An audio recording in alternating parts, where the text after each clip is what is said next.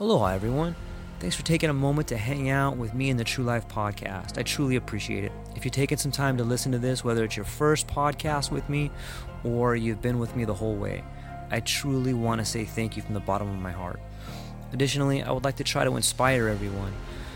The world is a crazy place, and if you listen to your heart and you take some chances, I really think the world will unfold in front of you in ways you can't imagine. I've been doing the podcast for about five years. Last year, I decided to take the plunge. Well, circumstances dictated that I took the plunge, and I did. I've begun working on the podcast full time for almost a year now, and it's been so rewarding to me that I just want to try and inspire other people. If you have a dream, if you have a vision, follow the voice in your heart, listen to the song on the wind, and embrace the challenge think you're strong enough, you're smart enough, and you're good enough to make your dreams come true, but you have to believe in them. And I truly believe wholeheartedly that if you take a chance, a real chance on what is possible, then your dreams will unfold in front of you. Uncertainty can be a monster, it can be something that we run away from. But much like fear, if you stand in front of it, it's not that big of a problem. I know everyone listening to this has a dream and a vision, and I hope you all conquer it. And I want you to know it's possible.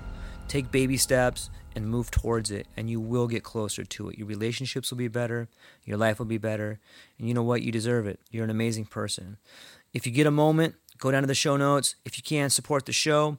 Thank you so much for being here. Now let's get to it. A little about a grammar later, just to, you know, just to get going. Well, that's uh, yeah. I, I microdose daily. Yeah, ladies I, and gentlemen, actually, welcome. I had, ketamine shot yesterday, my monthly okay. ketamine shot, and uh, so I'm feeling pretty good. But I still have some pains, but at least I know where they come from now. And uh, that's right. I'm that's off right. medicine. Yeah. Yeah. Yeah. Well, ladies and gentlemen, welcome back to the True Life Podcast. I hope everybody's having a beautiful day. I got a great show for you today. The uh, one and only Mark Rose, activist for cannabis, psychedelic law reforms, entrepreneur, founder of Grateful Meds. But beyond all of that, he's he's someone that embodies the spirit of activism. And I think in the world today, like I know myself, I look up to you, man. I see the things that you've done and I see the strategies that you use. And I think that the world we're in today, especially in the psychedelic scene, is really missing a little flavor of that. And that's why I want to reintroduce you to maybe some of the new kids coming up that may be looking for an avenue. Maybe some of the kids that didn't fit in or are looking for an avenue or see some injustice out there or see some, you know, want to push back a little bit. Like I think that's a big part of this movement. And I think that you're a big part of that, Mark, in your career. And so I just kind of wanted to throw it to you to maybe introduce yourself and uh, just ask you how you're doing, man. Thanks for being here. Yeah, I'm Mark Rose. I, uh, I'm doing very well. I just had a ketamine injection yesterday. so, uh, you know, I'm doing great. Uh, uh, I guess I grew up in Toledo, Ohio, uh, Rust Belt town. Uh, I left there about 1978 to join the um, Air Force and uh, went to medical squadron. But I got arrested for four flakes of marijuana and got kicked out. they didn't find the pound. and uh, then I came to Boulder. And uh, when I when I was young in the 70s in Toledo, my cousins were a lot older. So they were kind of hippies. And uh, so I was turned on to that life at an early age and was very interested. Uh, around eight, nine, ten. I, I was reading stuff about Leary, all that, you know. And uh, and then one time in uh, it was 1972, I was watching the news with my parents, and uh, they said, "Oh, don't go to Cullen Park. It's a literal drugstore of marijuana and da da da da." I, you know, I excused myself and got on my bike and drove out to Cullen Park. Rode out to Cullen Park. Love it. And, uh, you know, I was a paper boy so I uh, was looking for some uh, marijuana, and uh, I went up to this car that was from Michigan, and uh, I said, "Hey, you guys got any uh, marijuana?" They said, "No, but we have orange sunshine." And uh, I said, "What's that?" And they go, "LSD 25." I said, "How much will thirty dollars give me?" and they just poured it into my hands.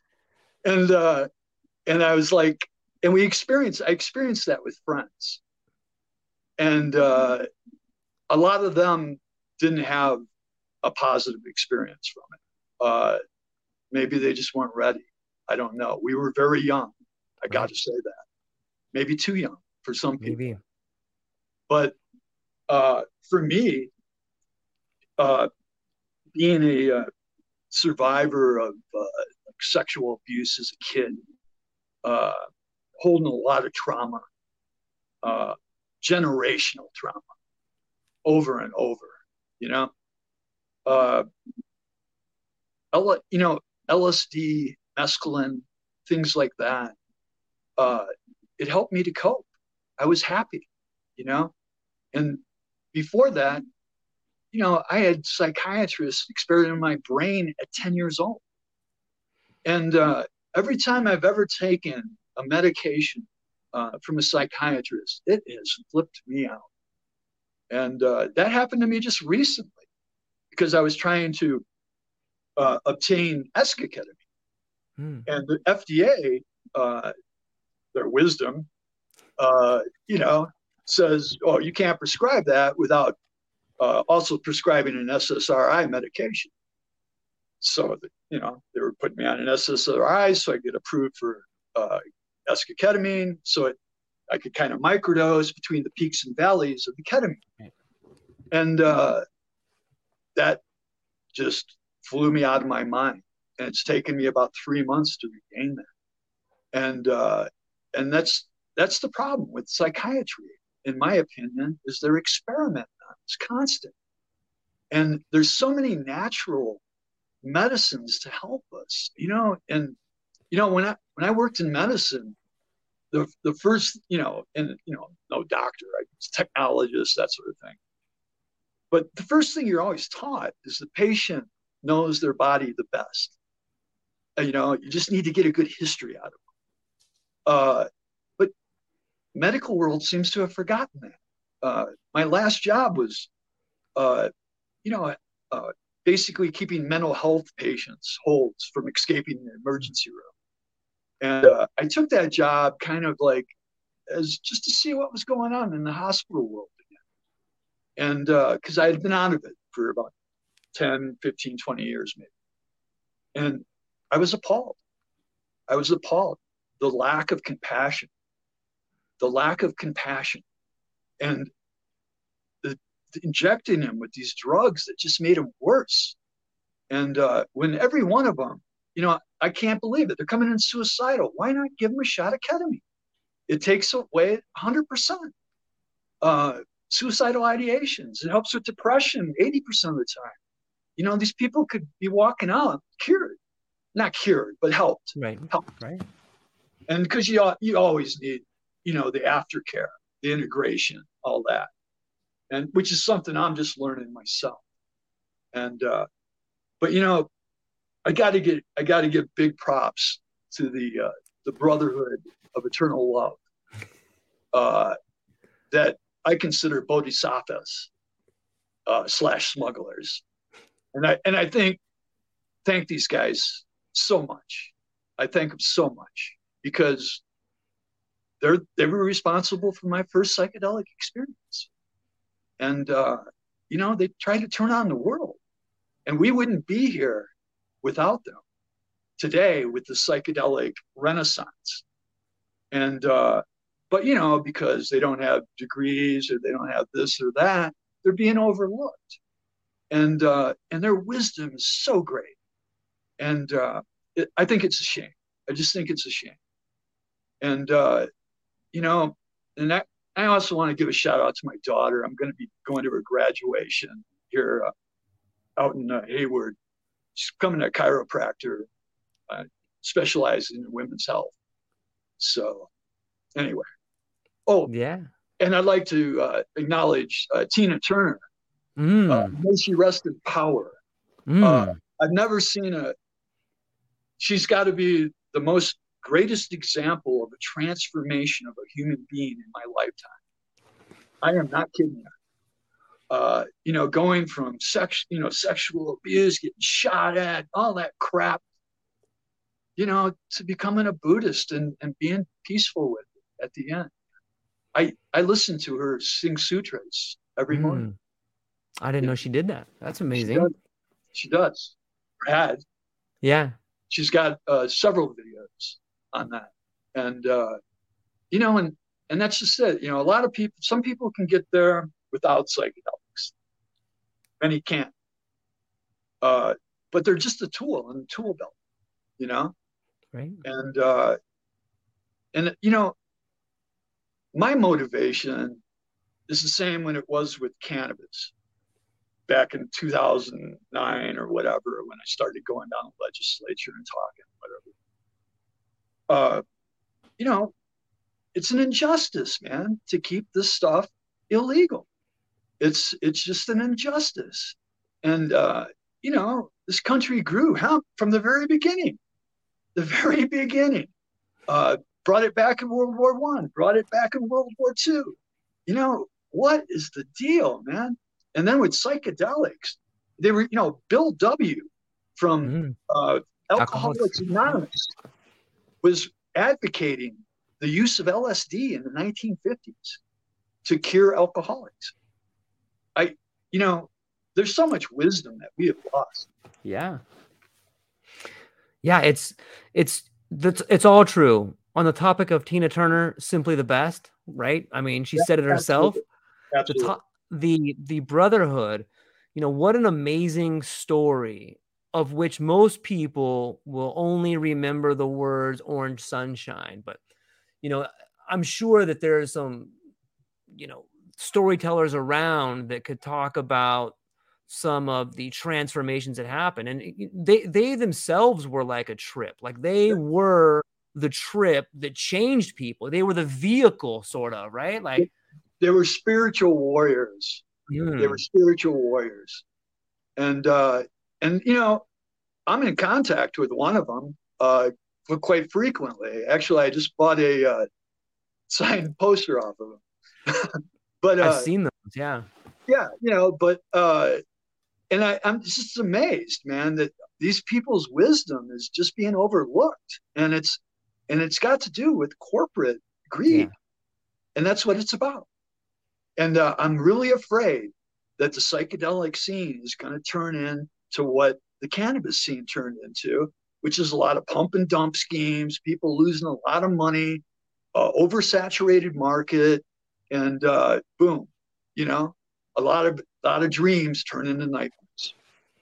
maybe you could talk about some of the similarities that you see maybe we should start off first with let's talk about what happened in the cannabis scene because you were there you were you were some of the you were on the ground floor when a lot of people came together and were you know Yeah. maybe even trying to start a monopoly down there maybe you could start at the beginning there about the cannabis scene and then we can you could walk it into what's happening with psychedelics today and Okay. what's similar about it I can tell you my story. Uh, sure i love it I started, uh, you know, I, I've smuggled uh, cannabis my whole life and sold it. I, you know, at 17, I was going down to Florida and running, you know, bagels back for my cousin, you know.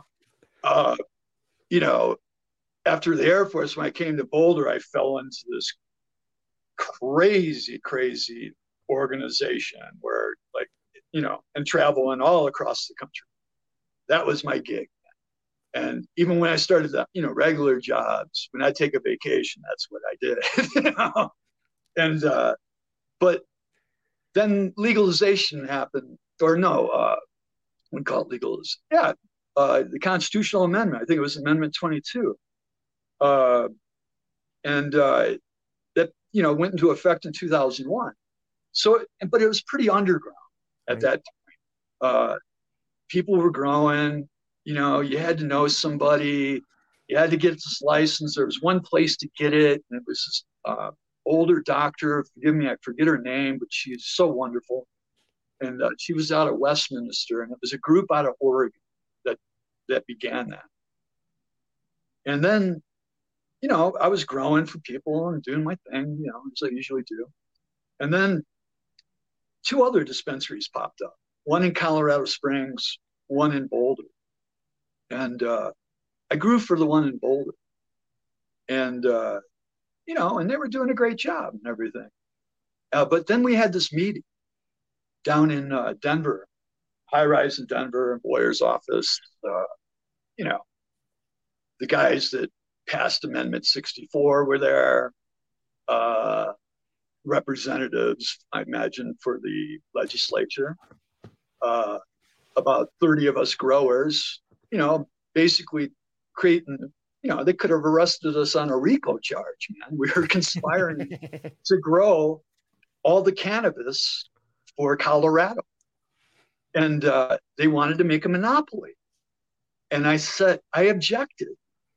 And there's there was another thing involved too. They were they were bummed out about my past mm. because you know we all submitted our rest records and this and that. You know, I got set up in the 80s, man. You know, I got set up like a bowling pin. I'm not kidding. And uh, and then I got busted again, uh, you know, driving through Nebraska one time. Uh, but you know, such is life. Uh, and but so they were kind of like, oh, you know, what do you got to give to this? What did that? I go, you know, then they're like, are you adverse to money? I go, no, no, I'm not adverse to money, but I'm, a, I'm adverse to injustice. Mm. And uh, they said, well, what the hell are you going to do about it? I said, you'll see. And uh, the very next week, I opened up Grateful Meds in Nederland, Colorado. And, uh, and then started debating Boulder County's DA through the front page. Uh, and uh, then that turned into more, you know, press, which turned into bigger press, and uh, you know, it just grew and grew. Uh, interviews in High Times, uh, you know, mention in Rolling Stone, that kind of stuff, you know, and uh, you know, a lot. But the problem was, I was the only dispensary owner that was down there fighting for patients' rights. Oh no, I can't say that. There was Josh Stanley, who created Charlotte's Web. And mm-hmm. actually, he asked me to partner up with him because we were kind of on opposite sides on like regulations mm-hmm. and stuff. I wasn't big on the greed factor, you know, and uh, and I turned it down, you know, and uh, you know, and and and they kind of won that side, you know, where you know, our regulations didn't. Before that, because how it ran, at first it was a caregiver system.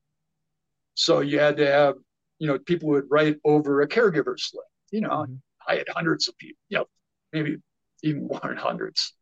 Because I had people coming from Durango, like all corners of the state, man. Because what I was doing, I had pretty much everybody in the town of Nederland growing cannabis for. And uh, so I had a hundred strains at one point on my shelves. People would just come to see it, or she's a the signed Grateful Dead guitar, you know. you know, it, it it was crazy, and uh, it was a fun time. Uh, but uh, you know, the state decided on the model instead of sharing the wealth.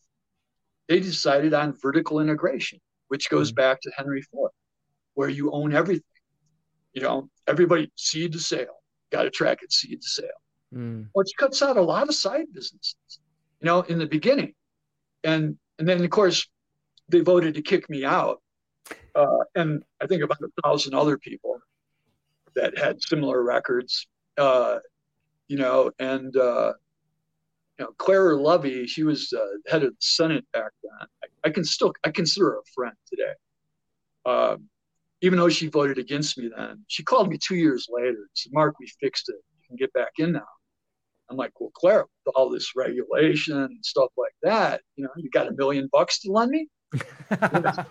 you know? And she's like, I'm so sorry, Mark. And I go, you know, maybe someday I'll call in a favor.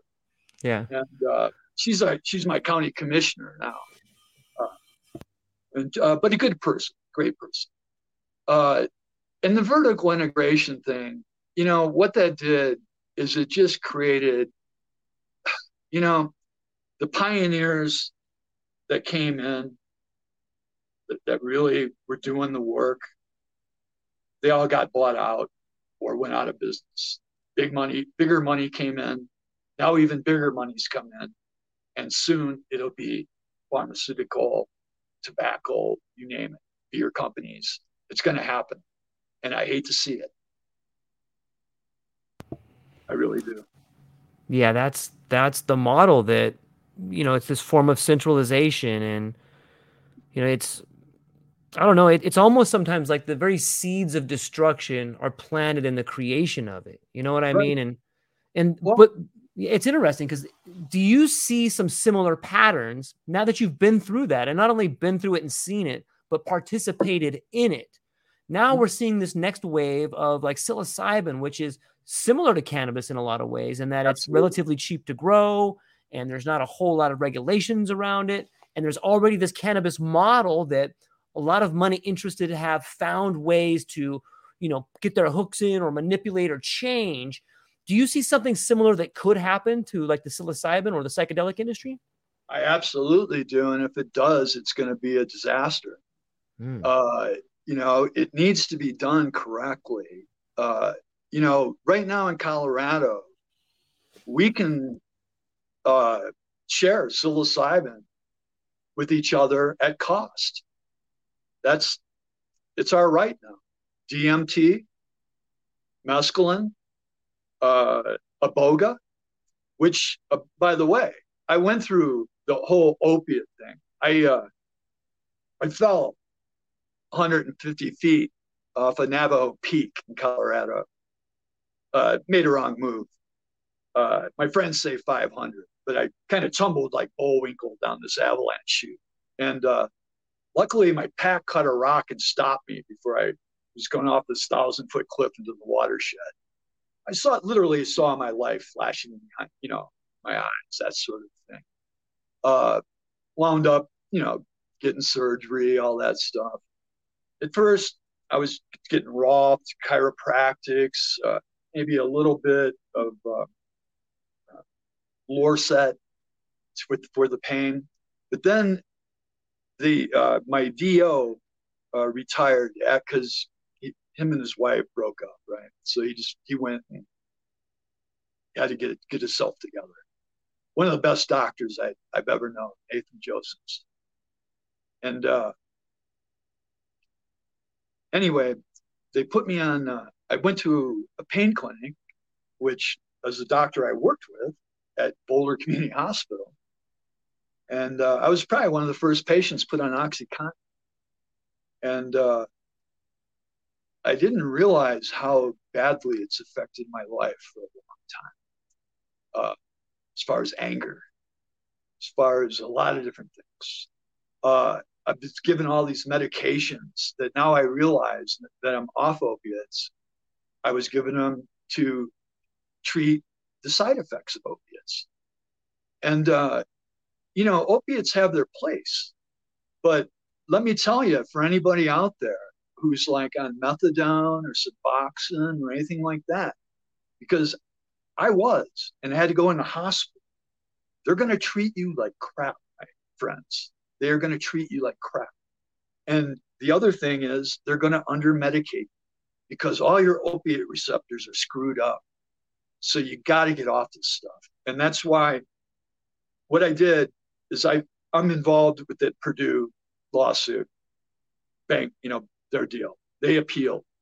I'm also involved with the Mallinckrodt uh, pharmaceutical lawsuit. They did not appeal. So I'm, I'm waiting on a settlement.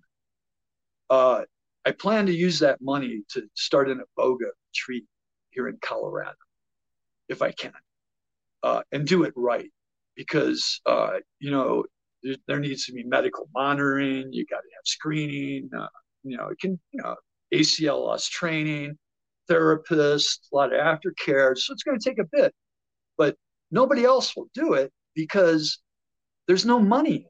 You see, because you know it takes a lot of time to go through this. You know, and sure you can fly down to Mexico, you go up to Canada and pay ten grand whatever, man. Like I want to give it to the people that need it, you know, that can't afford it, you know, even if I have to give it to them for free. Yeah, that's because, interesting. Like how, how how do, how do you set up a model like that though? Like how I mean, is there a way to to I I think that a lot of people would would agree with you that uh, the people that need some of the psychedelic medicine the most, the people that can't afford it. Correct. But what, have you any ideas of how to, you know, orchestrate a plan to get the people that need it the medicine? What do you think? Well, for one, there's been an underground ibogaine community, or uh, which is derived from iboga since the 1960s, uh, late 60s. Uh, so it's not like it's not around. It's just we got to bring it to the surface. Mm. Just like I, when I told uh, back at the state legislator, which cannabis, I said, you know, let it, you know, there's this billion dollar industry that's under the table. You know, let us bring it above the table, give you your cut, and come out of the shadows and be the good citizens that we really are. And it's the same thing. It's the same thing, man. Um, you know, why are we being judged just trying to feel better? I don't get it. And this drug war, you know, hmm. my cousin spent almost 16 years, I think. You know, I had another cousin that spent six over six hits LSD that I gave him. That's some hmm. heavy karma. Yeah. You know? And uh I feel so bad for him. But you know, uh, what are you going to do? What are you going to do? You know, and it's just because of the laws are so different in each state. You know, if he would have got busted out in Colorado, they probably would have just laughed it off. You know, but uh, here or out in Ohio, you know, six years in prison because he was in the wrong county. Yeah, you know, there's there's a war on drugs, but there's not a war on poverty. There's a war right. on drugs, but there's not a war on community. You know, it's it, it does seem to me that if people and I think Colorado, Oregon, Canada, like these places are beginning to be sort of a beacon of light because I think the states are starting to say, wow, we can really generate some revenue from here. But there's well, pushback too. If, if like the pharmaceutical industry is an industry, you could make the argument that addiction is an industry. They like to, I, in my opinion, I think there's a lot of people that see the addiction model as a, you know, just it's like a conveyor belt. The person gets better and they get back on. Oh, you can't have any drugs at all. Here's a little bit, you're back on it. Absolutely. You right. You get someone with iboga, all of a sudden you can wipe them, you can you can take them out of there. But there's a lot Absolutely. of moneyed interest that want people on that treadmill. It's it's creepy. Absolutely. I I went through a rehab yeah, uh, maybe you can share. One, of the, one yeah. of the first ones in Boulder. It was called okay. a, a, Day at a Time. Uh, my uh, I was working for uh, at Rudi's Bakery, uh, uh, who honored Swami Rudrananda, and you know, I went to uh, and these people, they had the most. I always thought they were high on acid because they just had love in their eyes all the time. And I went to this guy and I said, "Man, you know, I got this problem with cocaine. He hugged me and took all that fucking pain and put me into a rehab, paid for it. And, uh, you know, went through it and it was just, it was just a joke. And, uh, you know, and, and then I tried it another time and I told him, you know, I went in, this is a good story. I, I went in and, uh, I literally freaked out of my mind, uh, like psychosis, right? I walk right up to the psych ward. I ring the bell, and they go, "Yes." I go, "Let me in. I got a gun." Let me in. That's so crazy. I got a gun, and I did. and uh, and suddenly, you know, the security comes and they let me in, and he says, "Well, can I have your gun?" I said, "Absolutely. I don't want it." I said, I'm just fucking scared. Yeah. And uh, I need help. And then they asked me for my insurance. I said, oh, well, it's Anthem. I didn't have insurance. So three days, uh, they come to me again. Uh, Mark, you don't have Anthem. Oh, shit. It must have been this one. Yeah. Uh, you know, a couple more days. Then uh, they come again. Mark, you don't have, must. Oh no, man. I go, you know, I go, you know what? I don't even care. It's been seven days. I'm back to myself. I'm healthy. I'm in my right mind. And you people are no better than the cocaine dealers. Uh, you're making a profit off of people's freaking misery. And uh, I truly believe that.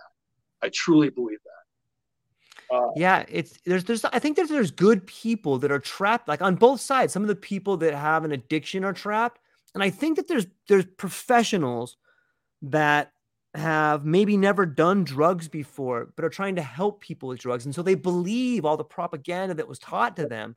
Right. You know, they probably have a big heart and are like, "Oh man, I got to help this person. I'm doing the right thing." Right. But they're not. But, yeah, go ahead. I agree because you know, like with the people that are being trained right now in MDMA therapy, mm. uh, part of that to become that they have to take MDMA and experience Good. it. Yeah, and I I think that should be true with anybody that's guiding anybody in the psychedelic that they need to be experienced with it so they can explain what's going to happen to this person you know and to explain that you know you can have a bad trip but or a really good trip. It's all in your mind. It's like the, the way you take it, man. And uh, set and setting so important. You know, uh, you know, I'm usually more comfortable with it out in the in the nature, mm-hmm. woods, or with family at a Grateful Dead concert. yeah, there's something to be said about you know who you're surrounded by, and I, I think that that is a it's a good metaphor because you know, your set and setting can not only influence your experience on a trip, but it also experiences the way you move through life. Like if we look back at our times when we were at our worst, we were probably around people that were probably pretty not that good, you know, or we were in a bad spot in our life, or we were living with a toxic roommate, or you know, we were we were in a bad set and setting. So I think that that method is something that transfers throughout life, whether you're taking a trip on mescaline, LSD, mushrooms, or you're taking a trip to Hawaii. You know, it's it's that set and setting. Well, here's the thing: is I was not always a good person. Uh, I, uh, you know, duality. Sure. I, uh, through my teenage years, I was happy man because you know mescaline's around, acid, this, that.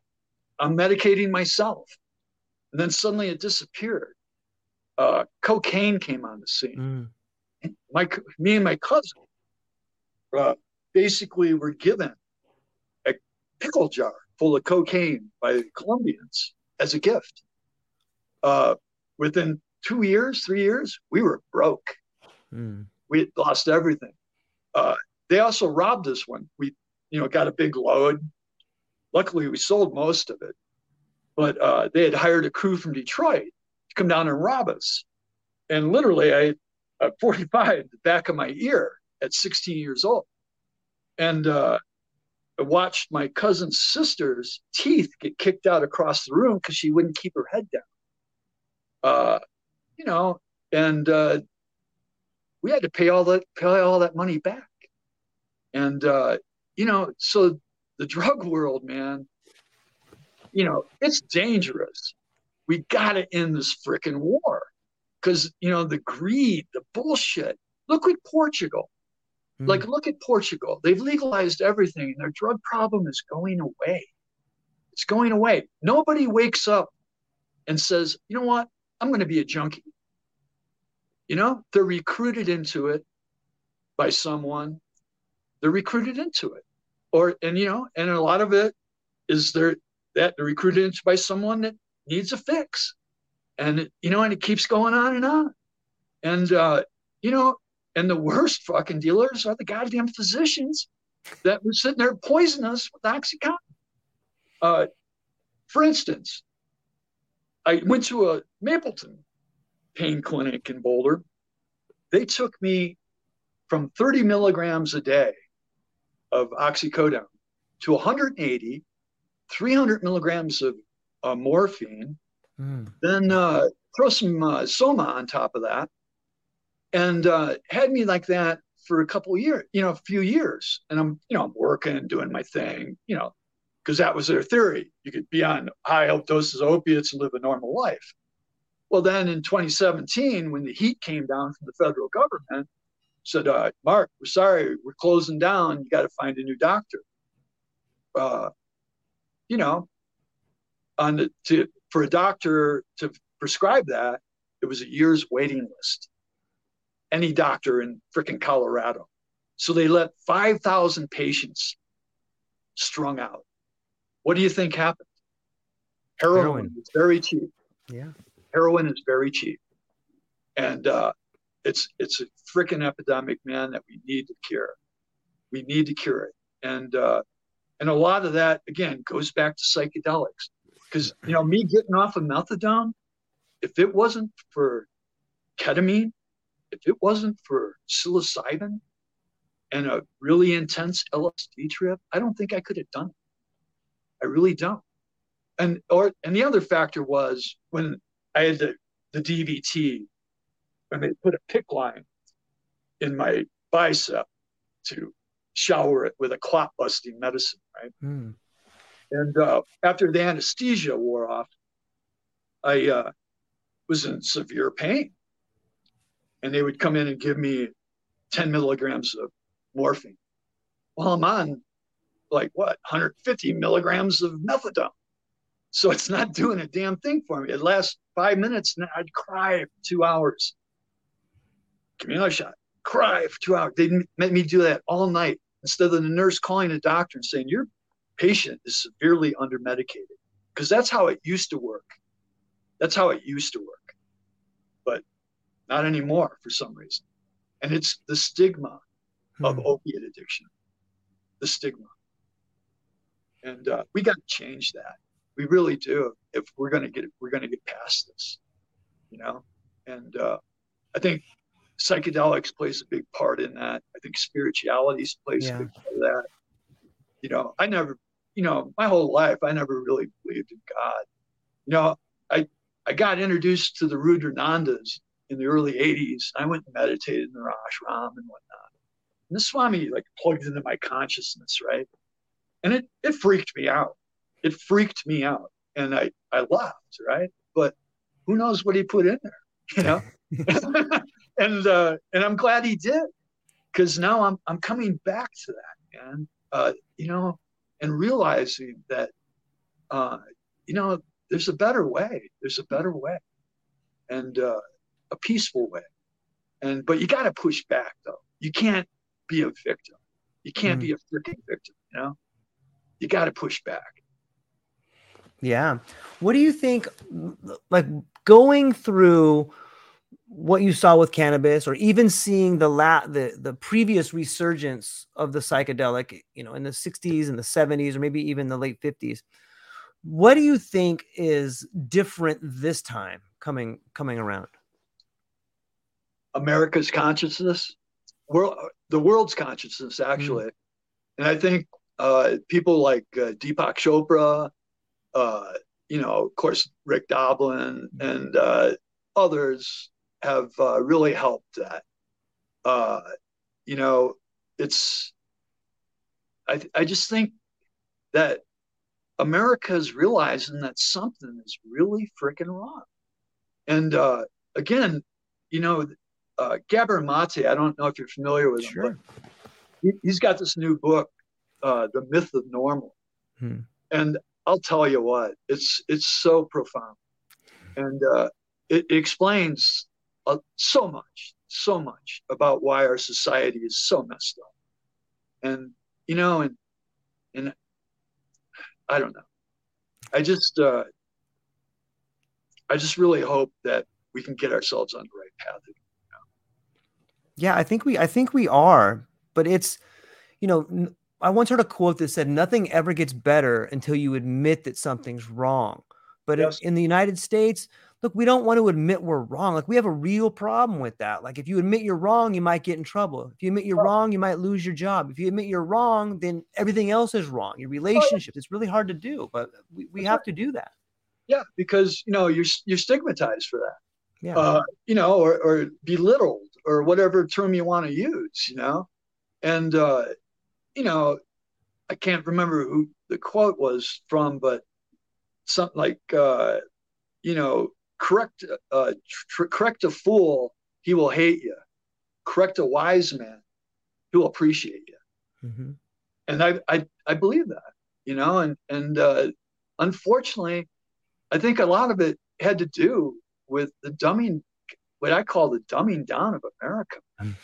Uh, you know, back in my day, we learned civics, social studies. We le- we learned about the Constitution, history, and you know, I was big on that.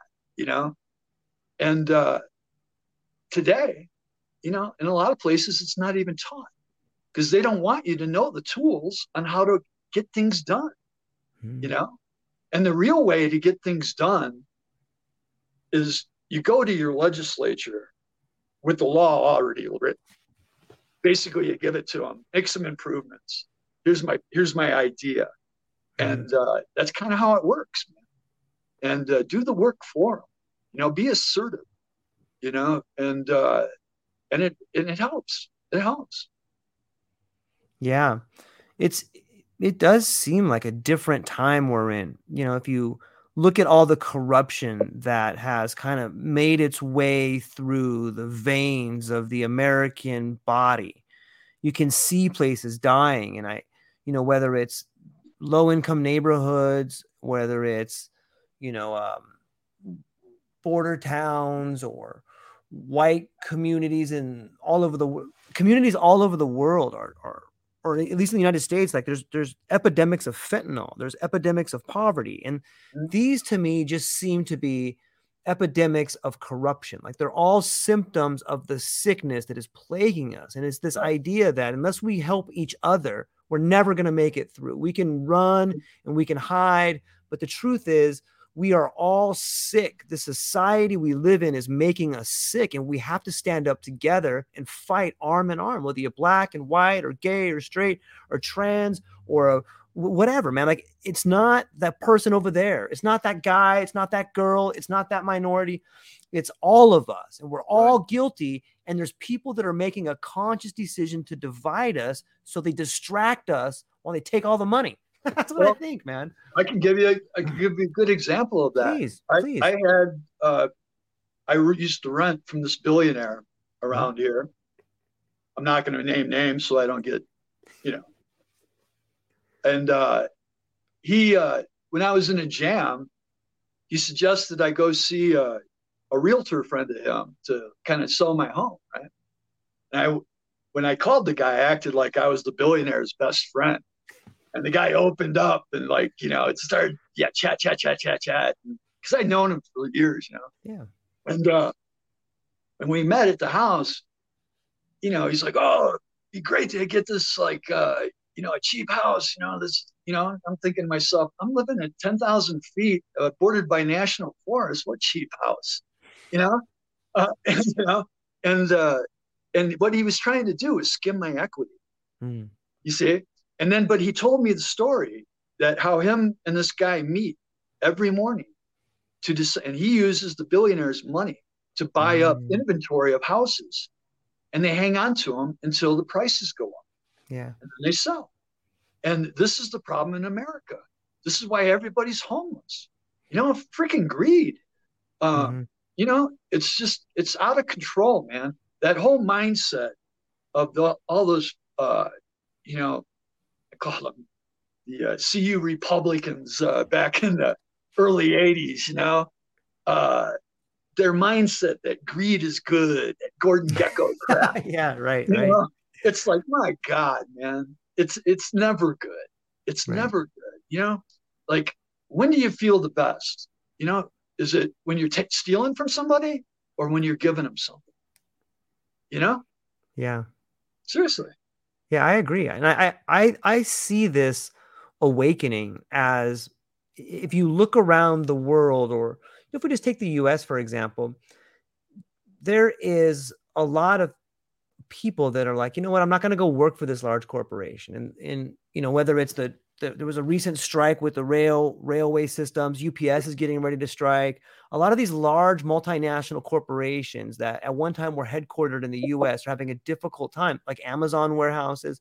Mm-hmm. They're having a difficult time finding people, and they mm-hmm. try to blame the, the people, like, oh, well, they just don't want to work or they're lazy. But the truth is, maybe the people should get a fair shake at what the corporation's making. You know, it seems yeah. to me there's been this ever narrowing conveyor belt of profit going strictly to the top and then getting rid of the people on the bottom. And there's solutions like if we bring in automation, why not tax the robots? Okay, Amazon now has 3 million robots working on the floor. All of them should pay a payroll tax, every one of them. And that money should go into like a freedom fund.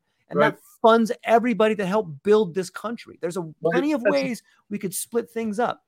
Well, that's the thing is why everybody's so depressed and anxious. Yeah. We're uh, basically Uncle Sam's money making machines. Totally. Yeah. And, uh, you know, I uh, was working for a multinational corporation here be, when I got hurt mm-hmm. uh, uh, for JM Smuckers, and who basically own a lot of different things. You would be amazed. And, uh, you know, they built a, a billion dollar uh, uh, factory out here to make peanut butter jelly sandwiches without crust. Like, the, how lazy is America become? I mean, it just blows me away. And here's the thing about, uh, you know, in Eisenhower's time, you know, after you made your first million dollars, you were taxed 90% mm hmm on the next million or whatever, right? And people lived pretty freaking good back then that were millionaires. Okay. Then, you know, Kennedy cut it a little bit. It was like 50%, I think. Uh, you know, then like, you know, Reagan cut it down to like 20s, you know, right. and, we're, and we're like, you know, we're, we're taking away our money. And the, and the, and when it comes to CEO pay, back in when I was starting out, you know, the uh, executive or the CEO made a hundred times more than say the janitor. Now it's about 4,000 times.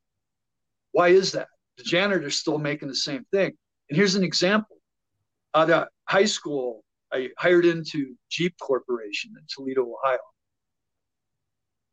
Uh, 2019, I hired into JM Smuckers at the same pay rate. Wow. Yeah. That's a long time. So, you know, what are we doing? We're basically creating this uh, this class of haves and have nots.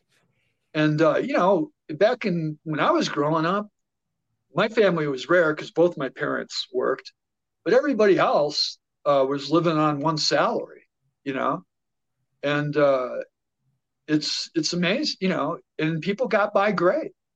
And uh, what happened to that, you know? And I I think it slowly started in 1968, mm-hmm. and it's just this gradual like like going towards almost fascism. And we're and we're all we're pretty much here folks you know? It's like totally. we got to fight it you know? And uh it's not because you know who's to win this you know? Nobody. And uh and uh people again it's it's expanding our consciousness right you know like you know, like Ram Dass and Timothy Leary, they're all, they used to have a board that would say, like, how quickly uh, the world would become enlightened, right? Uh, after LSD, but it involved uh, dumping it into the water system, right? and, and I, you know, then like, hey, you know, drop acid, not bombs. Yeah, you know? I love it. I love the shirt. And uh, it's, and I, I believe in that.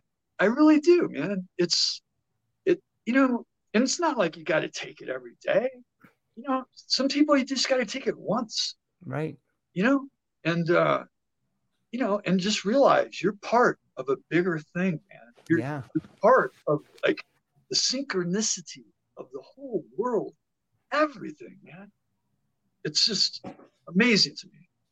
Yeah, that's one of the biggest revelations I think people have on psychedelics is this idea that maybe you didn't come into this world you came out of it and you're part of it. And the people you see you're part of. The the tree that you see you're part of. The earth you see you're part of. And once you begin to really grasp that concept the idea of greed kind of falls away because it's like you're stealing from yourself. Like you're making yourself worse by taking something that doesn't belong to you you know it's it's interesting and i think that that is where we're at right now like there is this sort of race between you know, consciousness and catastrophe. And right. are we going to wake up fast enough, or is that wave just coming over? You know what? It's interesting well, to think about.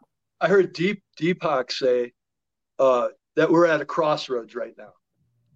Uh, we can like sleeply uh, be asleep and walk to extinction, sleepwalk mm-hmm. into extinction, or we can awaken. Yeah. And I, I, I truly believe that. Uh, you know, we we are there, but I also believe that they're not going to win. I think we're hearing the last gasp yeah. of the dinosaurs. And I love it. You know, they're trying they've been robbing our treasury for what 40, 50 years now. Uh, you know, and their last gasps and all this stuff, these billionaires. You know what? We're going to get rid of these robber barons too.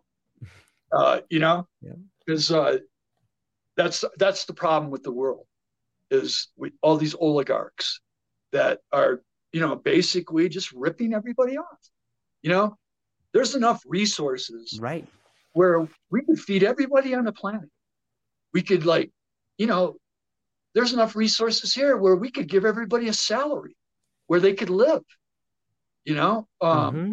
It's just amazing to me what we spend our money on. A freaking war, war. That yeah. is that is our goal, and why?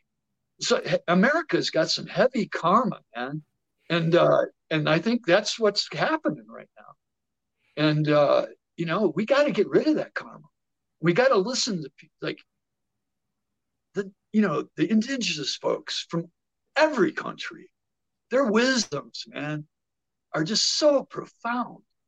And and for us Westerners to try to rip it off, it's just it's bullshit.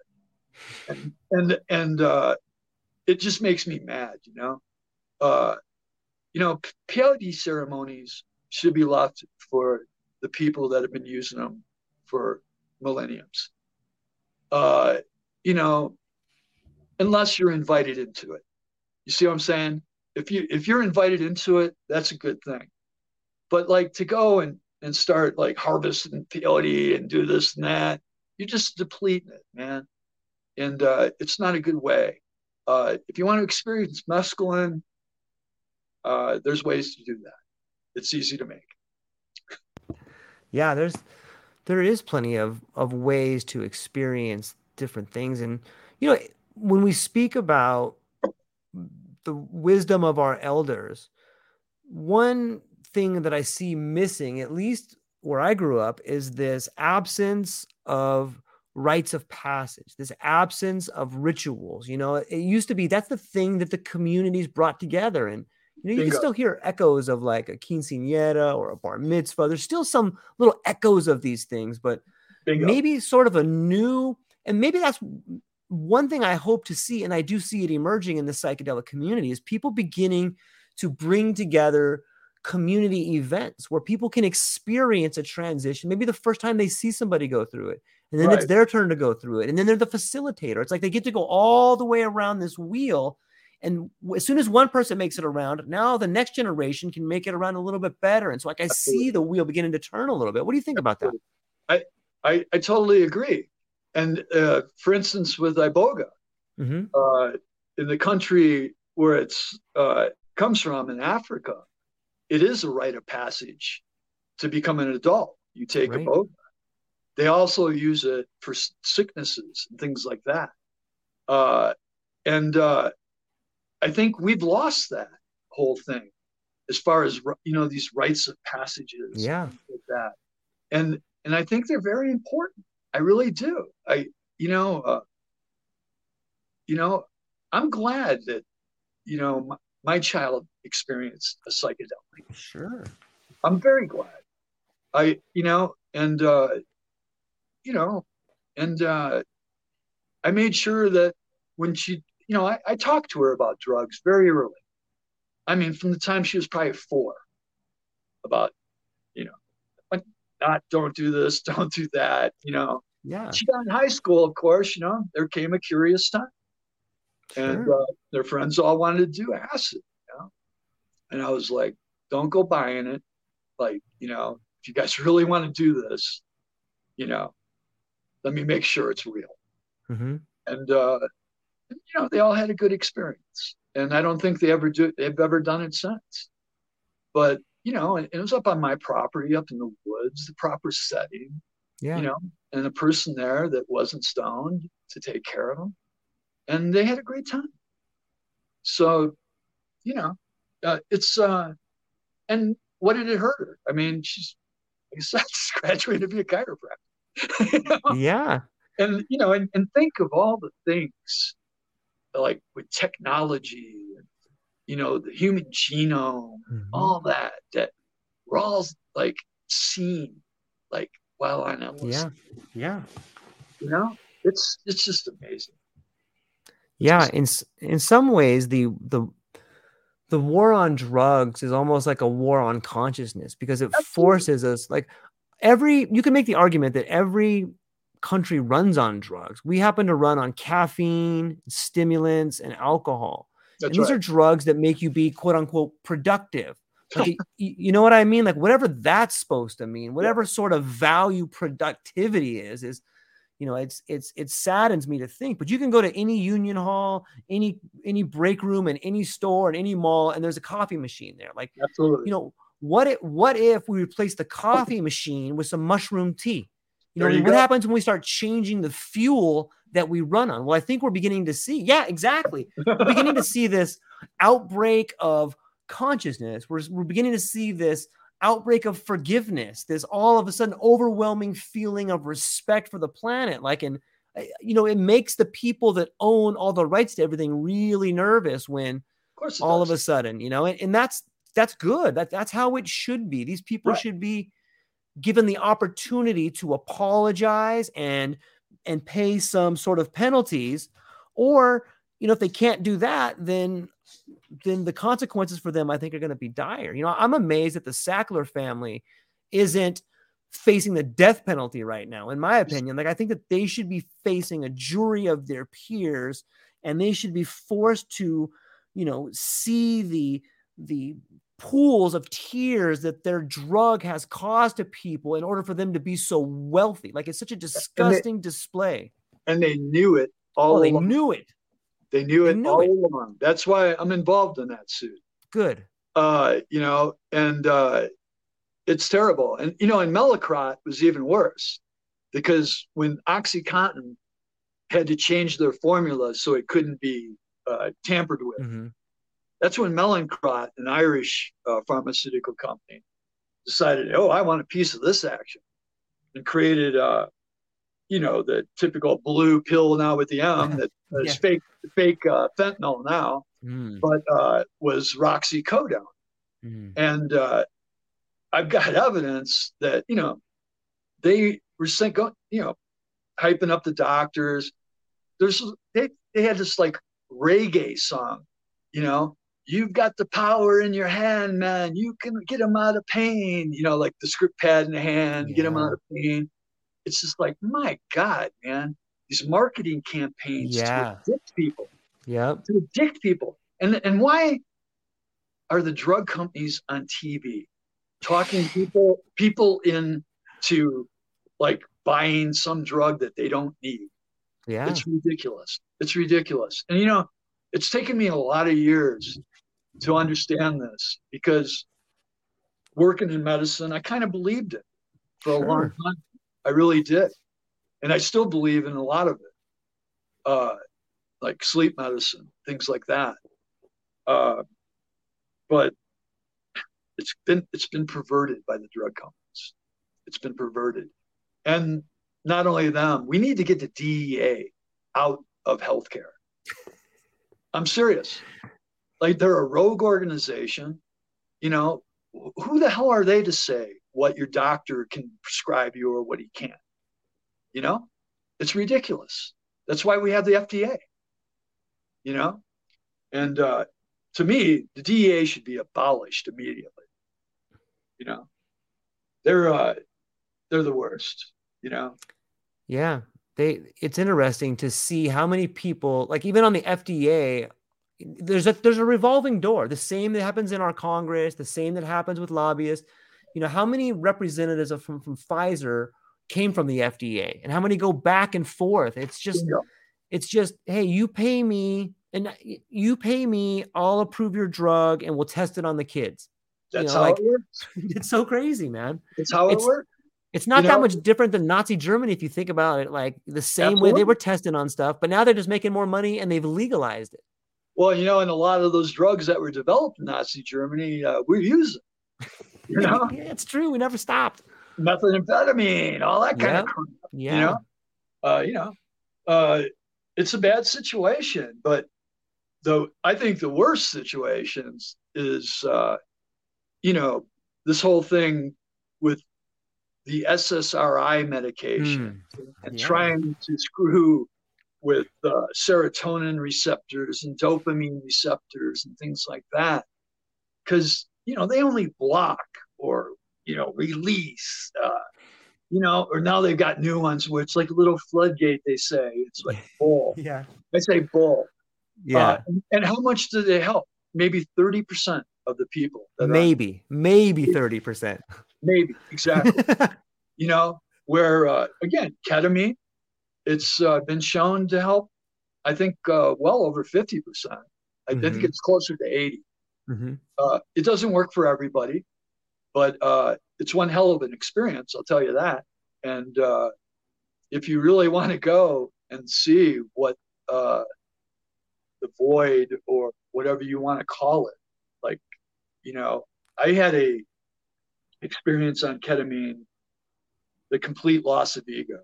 I felt like I was going down this chute, like down a slide, you know, 300 miles an hour, right? Scared the hell out of me. All of a sudden, I'm just shot out into this universe. And, uh, you know, I realized it's like so great. And like, that's when I started believing in God. Mhm. You know, I, I really realized it. And, uh, it was amazing. The, the worst part about it though, is I had all these revelations and I came back and I I didn't go and talk to somebody to integrate Mm. you know? What a what a freaking lost opportunity. Because ever since i've gone to ketamine therapy i've always tried to like go back to that and i can never get it you know? When they they uh they asked me how, how was it? I said it's when my first time i went to it the therapy because my first time i did ketamine where i had that experience Right. i got it myself and uh, a vial of it and uh, injected myself with uh, 125 milligrams. And uh, I am, and uh, an amazing experience, amazing experience. But of course, then ketamine clinics didn't open up for about three or four years after that. So when I went back, went to a ketamine clinic, the first session, they asked me, you know, how was it? I said, you know, it's, it was like seeing a friend's hand, but I couldn't quite grasp it, you know? And That's a uh, great, yeah. and that you know i uh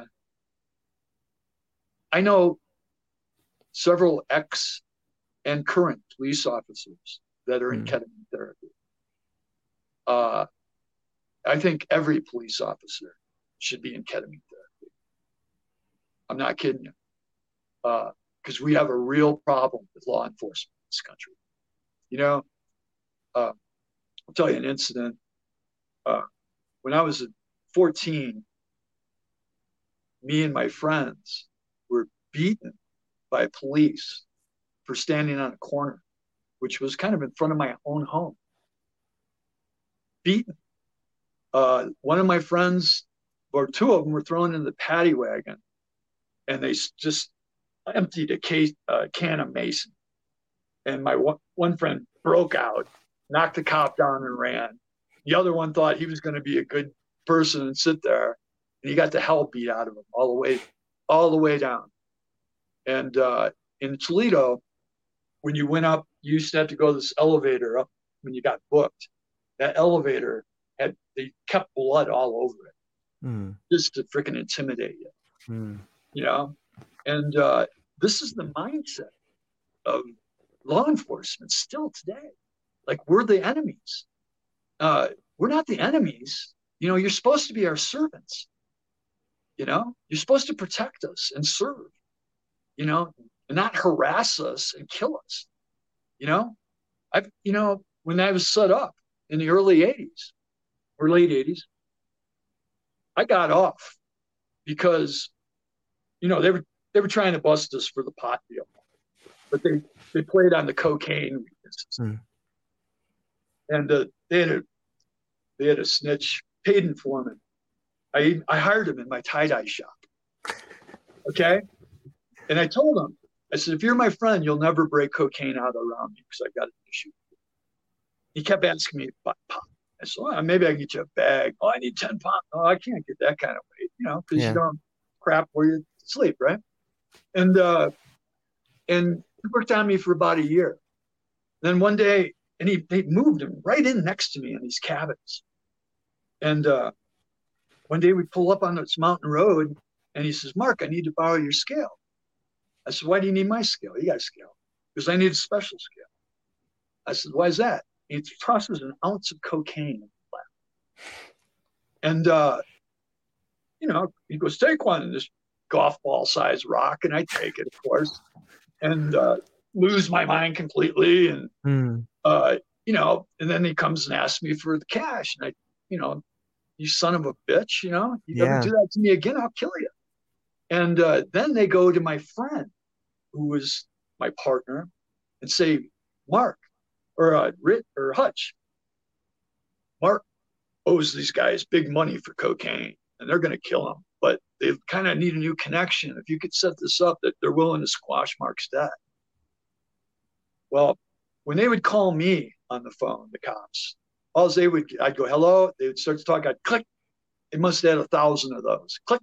I wouldn't talk. Hutch, he, you know, he talked, he did things. Anyway, we got set up. And uh, it was a big setup. We uh, were interviewed on KGNU over it uh, public radio station in Boulder. This is like during Reagan's drug war bullshit. And uh, when I got on the stand, you know, they're accusing me all this stuff, selling two ounces of cocaine to this undercover cop. And at the time, that was a mandatory four years per ounce. Hmm. And uh, I got up on the stand. My lawyer asked me one question. He said, uh, Where were you, Mark, on uh, the state these officers uh, say you did this? I said, Well, I was uh, incarcerated in the Gunnison County Jail for driving without insurance for 10 days. And uh, I looked over at the judge. I said, Your Honor, they're lying. And it was like, boom, you know, this trial. I walk out and I get re basically for conspiracy. You know, you can't win. You just can't win. And my my buddy, who they destroyed, who was like six months away from a triple degree at mm. CU, did six years in prison. Hmm. Then did more because we we were like sending him acid so he could like like write it out. But he made the mistake of sharing it with a cellmate and who snitched him out.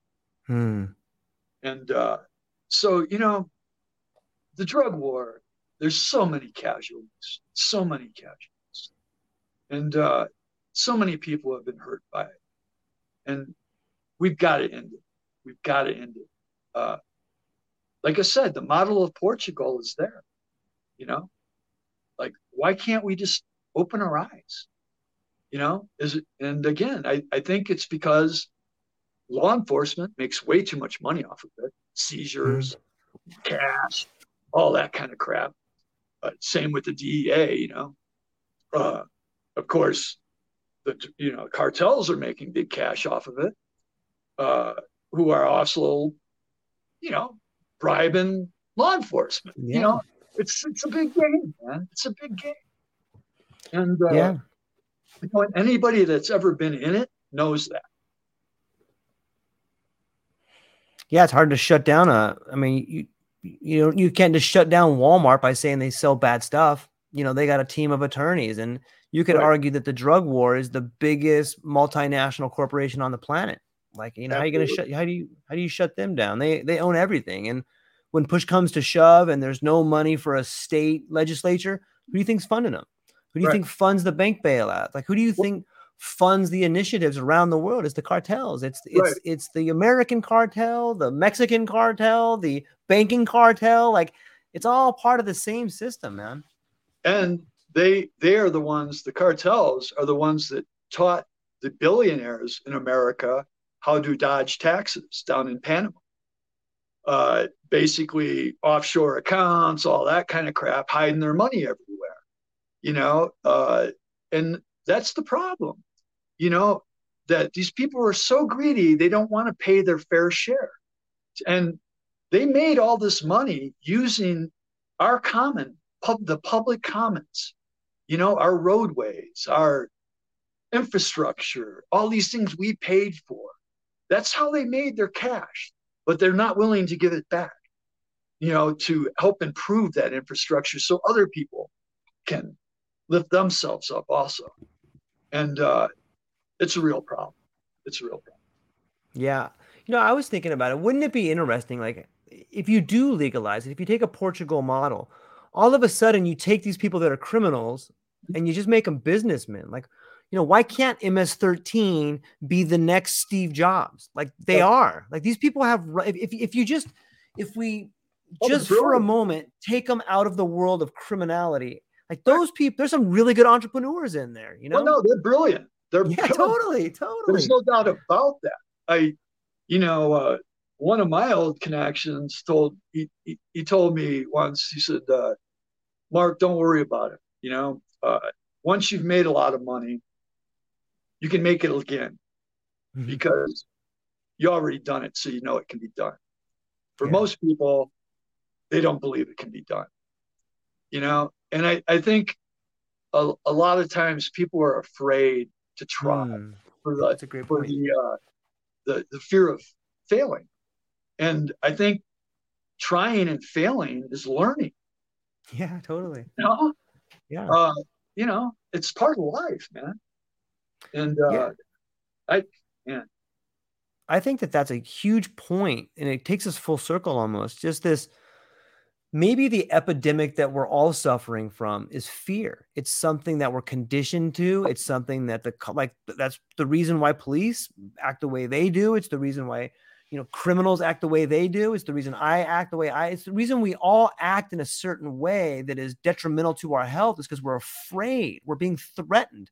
But the only thing, you know, I think it was JFK who said the only thing you have to fear is fear itself. And if you can rise above it, it's difficult to speak truth to power. But if you can just begin to take one step towards that which you're afraid of, pretty Right. soon you'll be face to face with it. And pretty soon you'll see that, hey, I don't really have that much to be afraid of because I got nothing to hide. You got nothing to That's hide, right. you got nothing to fear. that's right. And what once you open up Yeah. and let let everybody know that your history, you know, uh, Right. it's over. yeah. You know, who cares? Uh, Right. I'm me. And uh, and and as far as speaking truth to power, it has to be done. it has It to be done. has to be done. I'm- I'm, I'm doing it currently with Boulder County Housing Authority because they're abusing the disabled, the elderly, and the working poor Mhm. uh, ju- by just lack of maintenance and craziness and seven layers of bureaucracy till I could get to the top till somebody made a decision. The only way I could get there, the only reason I got there is because I had connections. Uh, you know, I know Joe Neguse. I know Claire Levy. I know I've met Jared Polis. You know, uh, I've got connections, and that's the only reason. Otherwise, I would have been evicted and thrown out on the street. And uh, and that's the reality poor people live on. Is if they speak up, they're going to get thrown away, Yeah. and that's why we have so many people on the street. And and this is, and and imagine living in a place where noises are happening constantly. So you got these constant sleep disturbances, right? Uh, as a registered uh, sleep tech, uh, I can tell you that is very bad for your brain, very bad for your physical health, your mental health. It will kill you. And the problem is, what will happen is you have a you'll create a sleep deficit, and your brain doesn't care when it reaches that deficit. It will shut you off. you might be sitting in your chair, you might be doing 60 miles an hour down the highway. It will shut you down. And that's why we have auto, you know, that's a big cause for auto accidents, that sort of thing. And, uh, you know, and these poor people, you know, they're getting driven insane because of their environment, you know? And, and we have the money to make it better. Mm-hmm. I mean, come on, you know, all this infrastructure money that's coming in, that's my that was my point to Boulder County. It's like all this infrastructure money coming in. Shouldn't you guys get your house together before you start spending it? You know, Uh, because uh, seriously, uh, I think a lot of money gets wasted, and and I'm not like a conservative. I you know I but I'm a realist. I uh, you know I was a delegate for Bernie Sanders. You know, I I truly believe in that. Uh, you know, and uh, with all my might. And uh, but you know, there's common sense, and and that's why I, I support Bernie because he has common sense, you know. And uh, I'm so glad that people have finally opened up to him what he's been saying for freaking 40 years. You know, 40 years. And uh, and finally people are getting it. And uh, thank god. Thank god. Yeah. As we're as we're kind of coming up getting to land the plane mark like what, what would you say to like a younger george or a younger mark like who's kind of coming up and seeing these changes happen like what advice would you give to your younger self? If there's like a younger version of us out there what kind of words of wisdom would you give them they could hang on to? Be true to yourself. Uh, you know, don't get hung up on what other people are telling you or saying about you, whatever. You know, don't get so hung up on like image, uh, you know, chasing money, uh, although we need it to live and be comfortable. Uh, don't become addicted to it uh, because that's what billionaires are. They're addicted to money. And, uh, you know, there's good and bad drugs out there. Be careful. Be careful. You, before you experiment with anything, do research, you know, uh, and know you're ready, you know, and set and setting again. But don't go into it haphazardly and, and don't abuse it because because, man, let me tell you, I've been through it. Uh, addiction, it's no fun. Uh, it's hell on you, your family, your friends. It's hell on everyone. It's hell on the country. And, uh, you know, it's just got to stop. And so, so please, please, you know, heed my words. Uh, you know, don't do opiates. Don't do fentanyl. Don't do methamphetamine. None of that crap. You know, if you want to have a real experience, take a mushroom. You know, seriously. Man, just mic drop right there. That was beautiful. It's it's it's words of wisdom from a lived experience, and uh, ladies and gentlemen, I hope everybody out there who listened to this enjoyed this conversation as much as I did, as much as Mark did. I got your Substack link down below. Is there any other place you want to send people to if they want to find out more about what you got going on? Well, I, I do have a page on Facebook called Psychonautical Engineering.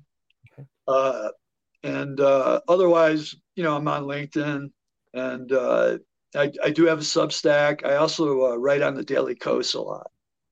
Uh, about psychedelics and other things.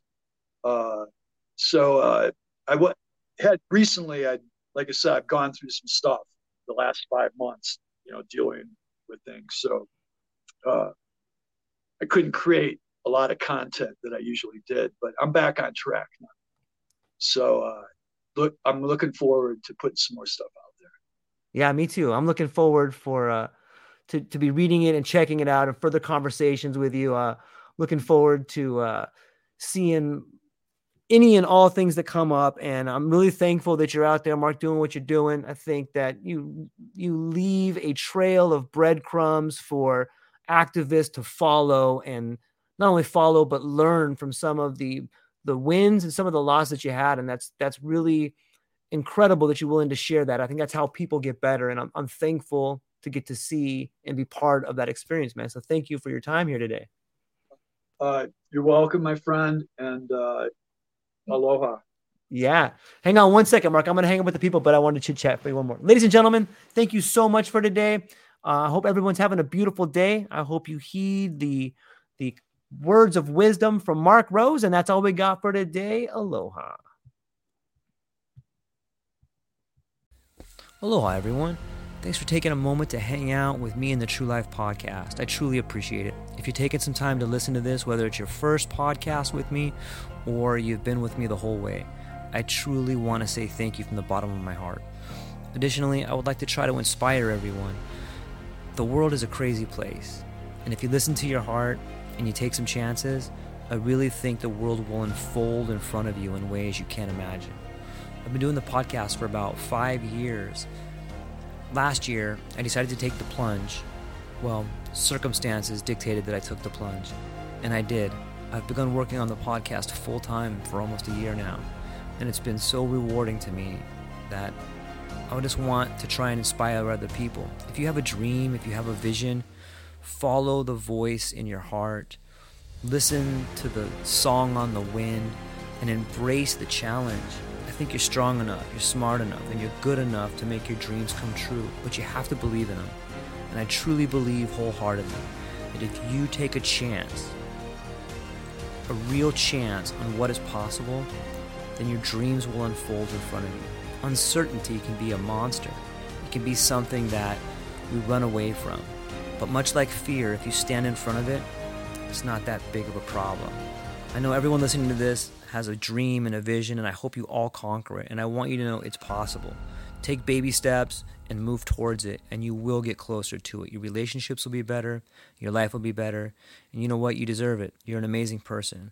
If you get a moment, go down to the show notes. If you can, support the show. Thank you so much for being here. Now let's get to it.